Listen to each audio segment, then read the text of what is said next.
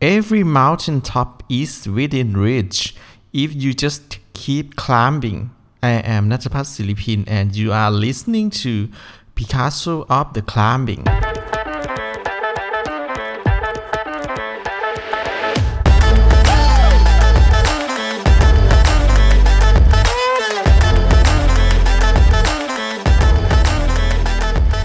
สวัสดีครับทุกท่าน ขอต้อนรับสู่ Picasso of the Climbing นะครับ ในตอนนี้เนี่ยผมจะมาพูดถึง Adam Ondra นะครับ ก็ผมเนี่ยยึดถือเสมอเลยนะครับ เวลาที่ผมเนี่ยอยากจะ master อะไรหรือการที่เราเนี่ยจะเริ่มต้นอะไรเนี่ย เราต้อง finding your hero ก่อนนะครับ ก็คือผมเคยพูดเรื่องนี้ไปแล้วใน Native Thinker เนาะ การที่เราเนี่ยมีฮีโร่หรือว่ามีคนที่เป็นแบบอย่างเนี่ย มันจะทำให้เราเนี่ยก้าว พัฒนาในสิ่งต่างๆ ได้อย่างรวดเร็วเนาะเพราะว่าเราเห็นเขาเป็น role model นะครับในการทำสิ่งต่างๆ เราอาจจะมีการปรับ routine ในการฝึกซ้อมให้เหมือนเขา การใช้ชีวิตให้เหมือนเขา หรือเรียนรู้เทคนิคต่างๆ จากฮีโร่ของเรานะครับ ซึ่งต้องบอกว่านักปีนผาที่ผมเนี่ย ชื่นชอบและ inspire ผมมาก ๆ นะครับเขาก็คือ Adam Ondra นะครับเขาเนี่ยเป็นหนึ่งในนักปีนผาที่ เก่งที่สุดในโลกนะครับ ก็ต้องบอกว่าเขาเนี่ยเริ่มปีนผามาตั้งแต่ 6 ขวบแล้วนะครับ แล้วก็เกิดมาในครอบครัวที่ทุกๆ คนปีนผานะครับ ผมไปดูสัมภาษณ์เข้ามาเนี่ยเขาบอกว่าตั้งแต่เขาจำความได้เนี่ยเขาก็จำได้ว่าทุกคนในรอบตัวเขาเนี่ยปีนผาหมดนะครับ จนกระทั่งเนี่ยที่เขาเข้าไปในโรงเรียนเนี่ยเขาถึงเรียลไลซ์ว่า เฮ้ยมันไม่ใช่ทุกๆคนที่ปีนผานะ แต่ว่ากลายเป็นว่าคนรอบตัวเขาปีนผาเนี่ยแล้วก็ตั้งแต่เขาจำความได้เนี่ยเขาก็ชอบปีนผามาเสมอนะครับ โดยเฉพาะผาจริงเนาะแล้วก็เขาเนี่ยก็ปีนผาเรื่อยมานะครับ ซึ่งปัจจุบันเนี่ยเขาอายุ 29 ปีแล้วนะครับ ก็ต้องบอกว่าเนื่องจากเขาเป็นคนที่มีทาเลนต์หรือว่ามีพรสวรรค์มากในการปีนผาเนี่ย รางวัลที่เขาได้มาเนี่ยก็ต้องบอกว่ามันนับไม่ถ้วนแล้วจริงๆนะครับ เหรียญทองนี่เรียกว่าเอามาถมที่ได้เลยนะครับ เยอะมากจริงๆ แต่ว่าสิ่งที่น่าสนใจและผมเนี่ยชอบมากนะครับ ก็คือเขาเนี่ยปีนผาที่แบบเป็นผาจริง ๆนะครับ ที่มีความยากสูงมากนะครับ เขาอายุ 13 เนี่ยเขาสามารถปีนผาในระดับ 9A ได้นะครับ ซึ่ง 9A เนี่ยเป็นผาที่เรียกว่าระดับ รระดับโลกนี่ปีนได้เลยนะครับ ซึ่งมันยากมากจริงๆตอนนั้นอายุ 13 นะ อายุ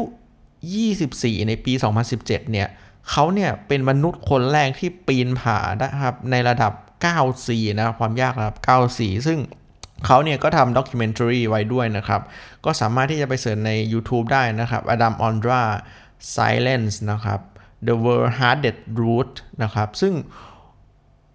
การปีนผาไอ้ Silence เนี่ยในนอร์เวย์ของเขาเนี่ย ผมต้องบอกว่ามันเกินจินตนาการมนุษย์ไปมากจริง ๆ นะครับ มัน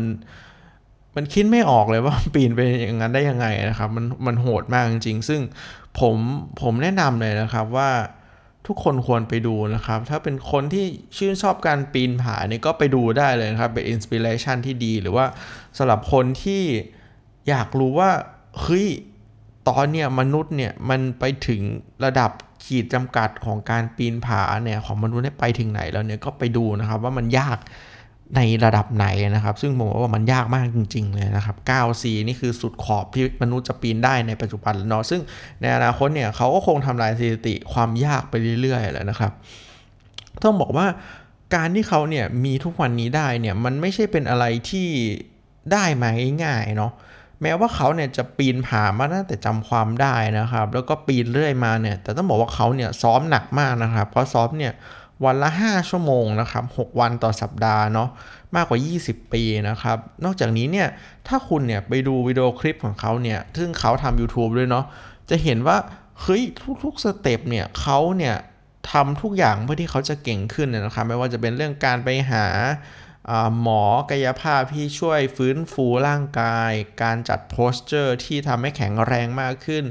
มีการฝึก body weight การฝึก weight training การฝึกอื่นๆ ที่สุดท้ายได้เนี่ยมันคอมไบทำให้เขาเนี่ยกลายเป็นนักปีนผาที่เรียกว่าเก่งที่สุดของโลกเลยก็ได้นะครับ ซึ่งต้องบอกว่าสิ่งที่ผมชอบเขามากเลยคือสไตล์การปีนผาของเขานี่มันเรียกว่า ล้ำลึกเกินจินตนาการจริงๆนะครับ แล้วมันดุดันมันมันมันสุดแสนจินตนาการครับ มันยากมันเจ๋งมันแบบโอ้โห คือก็ไม่รู้อธิบายยังไงเหมือนกันเนาะอยากให้แนะนำให้เพื่อนๆเนี่ยไปดูกันเองเนาะซึ่งเป็นอะไรที่ดีมากจริงๆนะครับ ซึ่งจริงๆ ผมก็ไม่ได้เตรียมเนื้อหาอะไรมาพูดมากมายหรอกแต่ว่าอยากจะให้มันเรียลแล้วก็อยากจะให้มาบอกเล่าจริง ๆ ว่าเออในในฮ็อบบี้ของผมเนี่ยมันเกิดอะไรขึ้นเนาะซึ่งอันเนี้ย เป็นหนึ่งในคนที่ผมเห็นว่า โอ้โห สุดยอดจริงนะครับ แล้วเขาเนี่ยไปแข่งโอลิมปิกเนี่ย บาง route ที่เป็น route dynamic เนี่ย หรือมีการเคลื่อนตัวแบบหลากหลายเนี่ยอดัมเนี่ยเขาบอกเขาไปแบบ static เลยครับเขาคิดว่า break the beta หรือ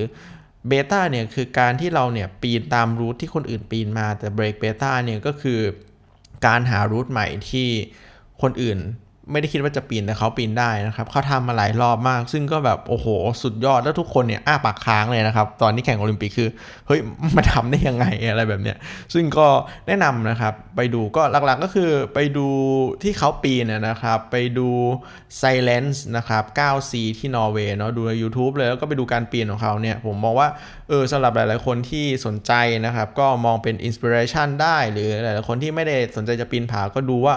เฮ้ยขีดจำกัดของมนุษย์มันไปถึงไหนกันแล้วนะครับ ก็ประมาณนี้นะครับ แล้วก็เดี๋ยวไว้จะมาบอกเล่าเรื่องราวการปีนผาและสาระการปีนผาอื่นๆให้เพื่อนๆฟังนะครับ ก็ขอบคุณที่ติดตามนะครับ แล้วก็พบกันในตอนถัดไป